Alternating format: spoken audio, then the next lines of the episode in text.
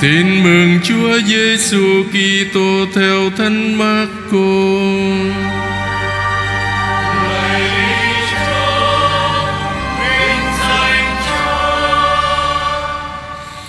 Khi ấy Đức Giêsu nói với các môn đệ rằng anh em phải coi chừng, phải tỉnh thức vì anh em không biết khi nào thời ấy đến cũng như người kia trảy phương xa để nhà lại trao quyền cho các đầy tớ của mình, chỉ định cho mỗi người một việc và ra lệnh cho người giữ cửa phải canh thức.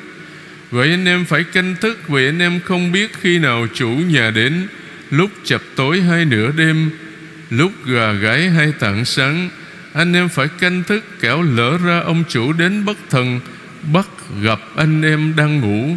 Điều thầy nói với anh em đây, thầy cũng nói với hết thảy mọi người là phải canh thức đó là lời Chúa.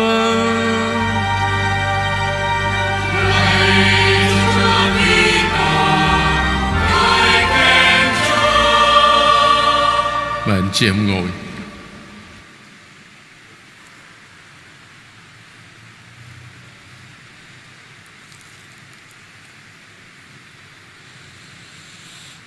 Thưa anh chị em, Tôi xin chia sẻ với anh chị em bốn điểm Trong phần phụng vụ của Chúa Nhật Thứ nhất mùa vọng 5B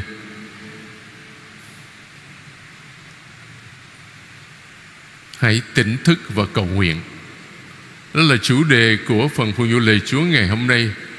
Thường chúng ta nghe đi nghe lại rất nhiều lời mời gọi này. Tỉnh thức và cầu nguyện Để khỏi xa trước cấm dỗ. Tỉnh thức và cầu nguyện để khi Chúa đến gọi chúng ta bất ngờ, Chúng ta sẵn sàng ra trình diện trước tòa Chúa. Trong thực tế của đời sống hàng ngày, Nhiều khi chúng ta bận rộn nhiều chuyện anh chị em, Trăm công ngàn việc, Biết bao mối bận tâm, Nhiều khi gặp những thử thách gian nan Khiến nhiều khi chúng ta sao lãng cái bổn phận Phải tỉnh thức và cầu nguyện Ở trong đời sống đức tin thường ngày của mình. Cho nên, Hôm nay Chủ nhật thứ nhất mùa vọng Thì giáo hội mời gọi chúng ta Mời gọi lại để mỗi người chúng ta để ý vấn đề đó rất quan trọng trong đời sống đức tin chúng ta là hãy luôn tỉnh thức và không ngừng cầu nguyện thưa anh chị em. Bài đọc 1 trích từ sách ngôn sứ Isaiah chương 63 câu 16b đến 17 câu 19b, chương 64 câu 2b cho đến 7. Phải chi Ngài xé trời mà ngự xuống Thưa anh chị em Xin mời anh chị em chịu khó dừng lại với tôi hơi lâu một chút trong bài đọc một này. Bởi vì có rất nhiều anh chị em hỏi tôi Về cái chuyện mà sáng tạo Chúa tạo dựng vũ trụ con người Như thế nào, ý nghĩa ra sao Mà ừ, chúng con đọc Thánh Kinh Rồi chúng con không hiểu hết. Rồi có những người nói rằng Thánh Kinh nói sai khoa học khi nó phải hợp với cái chủ đề thì tôi mới có thể giải thích được. Tất nhiên giải thích vắn gọn thôi, ở trong thánh lễ không có nói dài được. Điểm thứ nhất, trong một lần khảo sát, người ta thấy giáo lý của một đứa trẻ do thái và một đứa trẻ công giáo học có ít nhất là một điểm chung này, là cả hai đều quả quyết rằng thiên chúa là cha chúng ta. Chương 63 và 64 mà chúng ta vừa nghe trích đoạn ở trong bài đọc 1 đó có lẽ đã được viết vào khoảng 500 năm trước công nguyên, tức là trước Chúa Kitô Giáng sinh, nghĩa là cách chúng ta hơn 2500 năm rồi thưa anh chị em. Nhưng rất giống kinh lạy cha mà chúng ta có thể đọc mỗi ngày.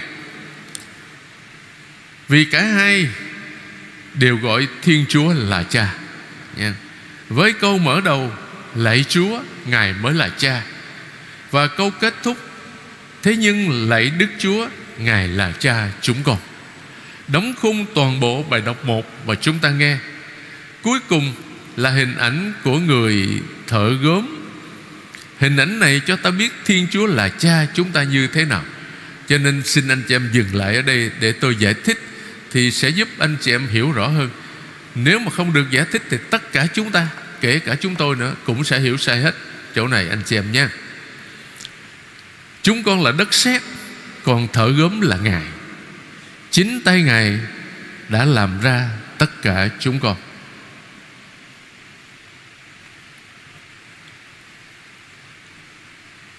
Xin nói vắn tắt về việc Chúa tạo dựng Để tránh những hiểu lầm, Để anh chị em hiểu đúng Và khỏi lúng túng khi gặp ai đó Nói là thánh kinh dạy sai khoa học. Thưa anh chị em. 11 chương đầu sách sáng thế là cái quyển sách đầu tiên của Thánh Kinh anh chị em. Cách riêng là các chương 1 và chương 2 Nói về việc Thiên Chúa tạo dựng trời đất và tạo dựng con người chúng ta. Rất khó hiểu đối với tất cả chúng ta.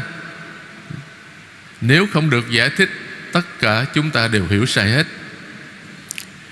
Chương 1 và chương 2 sách sáng thế Là một suy tư thần học Về vũ trụ và định mệnh con người. Nhưng hình thức diễn tả lại lệ thuộc vào văn hóa của khu vực Và thời đại trong đó bản văn được viết ra. Do đó, đối với chúng ta, Việc giải thích những chương này khá phức tạp và khó khăn. Bản văn trình bày Thiên Chúa tạo dựng vũ trụ trong 6 ngày, Để đề cao ngày thứ bảy. Đây không phải là một thiên phóng sự, thưa anh chị em, Hay một bài nghiên cứu khoa học, Một trang lịch sử Nhằm thuật lại sự việc đúng như đã xảy ra. Không phải như vậy. Đoạn văn không có ý kể lại rằng vũ trụ đã được hình thành như thế nào. Trong thời gian bao lâu, Loài nào được dựng nên trước, Loài nào được dựng nên sau? Đây là một lời tuyên xưng đức tin. Một bài giáo huấn nhằm dạy rằng Thiên Chúa là nguồn gốc muôn loài. Giáo huấn này thời nào cũng có giá trị. Còn các, rồi cái cách hình dung vũ trụ đó Thì lệ thuộc vào những quan niệm bình dân thời xưa. Ở đây, Điểm thứ hai là Thiên Chúa tạo dựng con người. Đức Chúa là Thiên Chúa lấy bụi từ đất mà nặng ra con người, thổi sinh khí vào lỗ mũi và con người trở nên một sinh vật.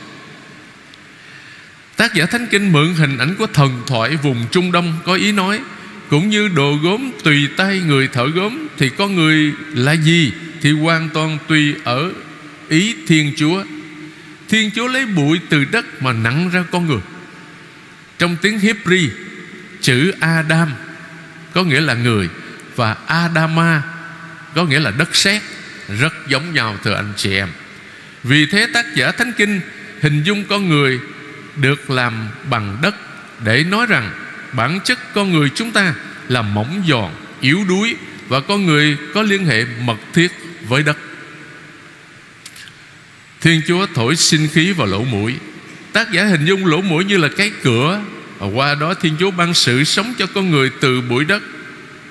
Nhưng sự sống là do thiên chúa ban. Như vậy, tác giả mô tả Thiên Chúa làm một việc cụ thể, Nhưng mà tác giả không có ý nói con người được làm nên cách nào, Mà nói con người là gì. Con người là bởi Thiên Chúa. Xét về thể chất thì con người có liên lạc với đất Xét là loài có sự sống Thì con người gần với Thiên Chúa hằng sống. Thiên Chúa dựng nên người nữ. Cũng có nhiều tranh cãi lắm anh chị em. Rồi người ta dệt nên câu chuyện này, Câu chuyện kia lắm. Thứ nhất, Người nữ thuộc cùng một loài, Một bản tính với người nam. Do đó khi tác giả hình dung Thiên Chúa Lấy xương sườn của người đàn ông Mà làm thành người đàn bà đó thì tác giả có ý nói, Cả hai cùng một bản tính, Cùng một loài với nhau Và hết sức thân thiết với nhau. Điểm thứ hai, Người nam và người nữ có khuynh hướng tìm đến nhau. Khuynh hướng này cũng là do ý muốn của Thiên Chúa. Cả hai trở nên một trong hôn nhân Và trong con cái là cái gì chung của cả hai. Cho nên tôi muốn dừng lại nó hơi dài chút Để giúp anh chị em hiểu, Để chúng ta thật sự nếu không có dịp mà tham dự các lớp Thánh Kinh Thì nếu mà chúng ta đọc Thánh Kinh Chúng ta hiểu theo cái nghĩa đen nhiều, nhiều khi chúng ta hiểu sai hết rồi anh chị em. Bởi vì có cái khoa gọi là chú giải thánh kinh ở trong giáo hội và chỉ có một mình hội thánh mình giáo hội là có quyền giải thích lời Chúa thôi. Chứ còn chúng ta không thể tự mình không có đủ khả năng để giải thích lời Chúa. Yeah. điểm thứ hai là đáp ra đó. Thưa anh chị em đáp ra mà chúng ta vừa nghe một ca viên hát đó là một cái lời cầu khẩn một tử nhà Israel. Hãy đến cùng chúng ta Và thương cứu độ chúng ta. Xin tự cõi trời, Xin Chúa ngó xuống mà xem, Xin Chúa thăm nôm vườn nho cũ. Vườn nho ở đây trước tiên là Israel Thưa anh chị em. Nha. Cho nên đây là một lời cầu khẩn. Lạy Thiên Chúa, xin phục hồi chúng con. Xin tỏ ánh tôn nhan rạng ngời Để chúng con được ơn cứu độ.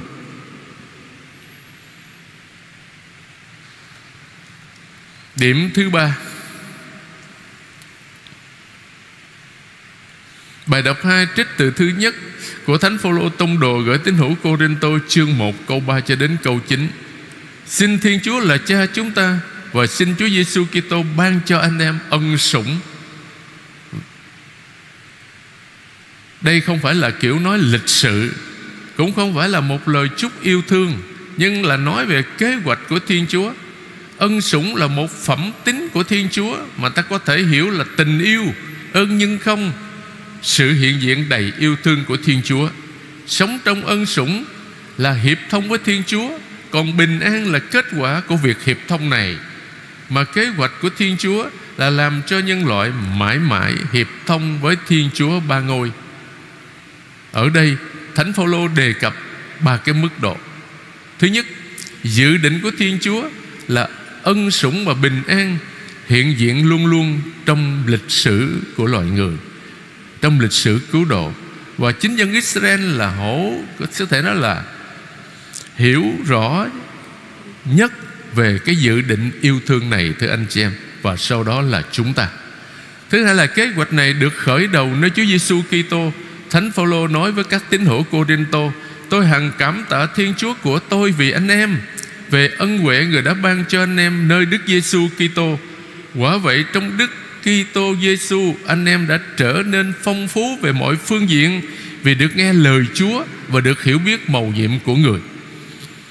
Cái điểm thứ ba, cái bước thứ ba đó, ước gì ân sủng và bình an được ban cho anh em khiến anh em không thiếu một ơn huệ nào trong lúc mong đợi ngày Đức Giêsu Kitô Chúa chúng ta mặc khải vinh quang của người. Chính người sẽ làm cho anh em vững chắc đến cùng và để giúp Tín hữu Corinto thêm can đảm Thánh Phaolô nhắn nhủ. Thiên Chúa là đấng trung thành Người để kêu gọi anh em Đến hiệp thông với con của Ngài Là Đức Giêsu Kitô, Chúa chúng ta. Thưa anh chị em, Chúng ta cũng vậy. Chúng ta cũng được Chúa mời gọi, Được Chúa chọn lầm con của Chúa. Cho chúng ta hiệp thông với Chúa là đấng vô cùng thánh thiện. Qua bí tích thánh tẩy, Bí tích thêm sức, Rồi bí tích thánh thể. Cho nên mỗi người chúng ta đó anh chị em, Chúng ta hiệp thông Để có thể hiệp thông với Thiên Chúa là đấng vô cùng thánh thiện. Thì chúng ta phải làm sao giữ cho tâm hồn chúng ta trong sạch. Và điểm cuối cùng thưa anh chị em Bài tin mừng Dụ ngôn người giữ cửa. Dụ ngôn chúng ta vừa nghe Đều có trong tin mừng nhắc lãm hết Matthew, Marco và Luca.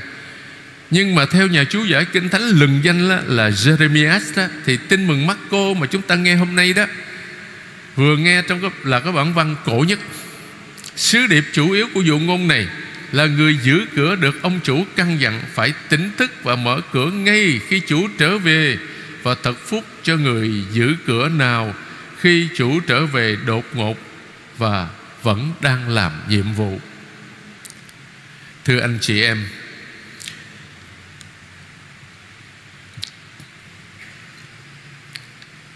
theo nhà chú giải gọi là thánh kinh Jeremiah đó thì Chúa Giêsu nói cái dụ ngôn này để nói về việc Chúa Giêsu bị bắt trong vườn Gethsemane và cuộc trở lại của người vào ngày tận thế. Và ông cho chúng ta biết Chúa Giêsu muốn nói gì qua cái dụ ngôn này. Điểm thứ nhất, phân biệt hai điểm thứ nhất vào thời Chúa Giêsu khi nói dụ ngôn này với các môn đệ, chắc chắn là Chúa Giêsu muốn chuẩn bị tinh thần cho các ông trước khi người bị bắt. Quả thật, lời mời gọi tỉnh thức được lặp lại ít nhất ba lần trong dụ ngôn, tức là đừng ngủ mê. Nhắc lại lời cảnh báo của Chúa Giêsu dành cho Thánh Phêrô và các môn đệ trước khi người bị bắt. Anh không thức nổi một giờ sau trong những giờ phút cuối cùng của đời sống công khai, Chúa Giêsu muốn báo cho các môn đệ biết Về việc người bị bắt, Bị kết án và bị đóng đinh. Trong dụ ngôn, Ông chủ có thể trở về Lúc chập tối hay nửa đêm, Lúc gà gái hay tảng sáng, Ám chỉ bốn thời điểm Trong cuộc thương khó của Chúa Giêsu Juda phản bội Và Đức Giêsu bị bắt. Đức Giêsu ra trước thượng hội đồng. Ông Phêrô chối Chúa Và Đức Giêsu ra trước tổng trấn Phi La Tô Cái điểm thứ hai đó, Sau cái chết của Chúa Giêsu, Giáo hội sơ khai áp dụng dụ ngôn này Cho hoàn cảnh riêng biệt của mình.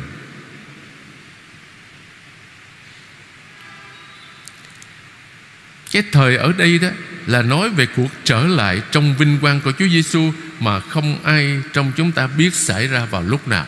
Cho nên tôi có ý nói lại cái điều này Để xin anh chị em để ý Ngay tại nhà thờ Đức Bà của mình nè. Trong cách đây lâu năm rồi, Tôi nhớ lúc đó Có một cái nhóm anh chị em nhiều nơi lắm. Người ta tung ra tin đồn, Đức mẹ nói là sắp tận thế, Chúa sắp trở lại Gì đó. Cho nên rồi người ta mua nến Mua đèn cầy rồi nhiều thứ khác, Rồi đọc kinh cầu nguyện, Rồi nó nghĩa là nó khắp nơi. Nhưng mà thưa anh chị em khi mà các môn đệ hỏi Chúa Giêsu ngày đó sẽ xảy ra lúc nào Thì Chúa Giêsu trả lời Ngày đó không ai biết được Cả người con là Chúa Giêsu cũng không biết Chỉ một mình Chúa Cha biết mà thôi Tôi cứ ý nhắc lại điều đó Để xin anh chị em Nhất là trong cái hoàn cảnh hiện nay Anh chị em đừng bao giờ tin vào những cái người ta nói là Đức Mẹ nói ngày hôm nay tận thế, ngày mai tận thế, ngày mốt tận thế. Ờ, nhiều khi chúng ta bị lừa hết anh chị em. Cho nên xin anh chị em để ý điều đó. Và tôi nhớ cách đây là hơn 60 năm lúc tôi còn nhỏ đó thì cũng nghe nói là mai mốt gì đó ngày nào đó tận thế mà có những người bán hết gia tài rồi sẽ tới hồi sau không có thì phải đi ăn xin đó anh chị cho nên chúng ta chỉ tin những gì giáo hội dạy. Xin anh chị em để ý điều đó. Đừng có nghe, đừng có tin những cái gì Người ta truyền tay, người ta gửi những cái thư này, thư kia Người ta phát tán những cái đó. Hoàn toàn không đáng tin, Nhất là những cái mặt khải riêng tư Xin anh chị em hết sức để ý. Hôm nay Thì chúng tôi mới vừa tĩnh tâm trở về. Cho nên Xin cảm ơn anh chị em Đã cầu nguyện cho tất cả các cha. Năm nay các cha tĩnh tâm, tất cả là 325 cha ở trong giáo phận. Và trong những ngày tĩnh tâm, chúng tôi cũng hồi tâm suy niệm, xét mình. Và tin rằng với ơn Chúa Thánh Thần, thì anh em chúng tôi sẽ giúp ích cho cộng đoàn dân Chúa nhiều hơn.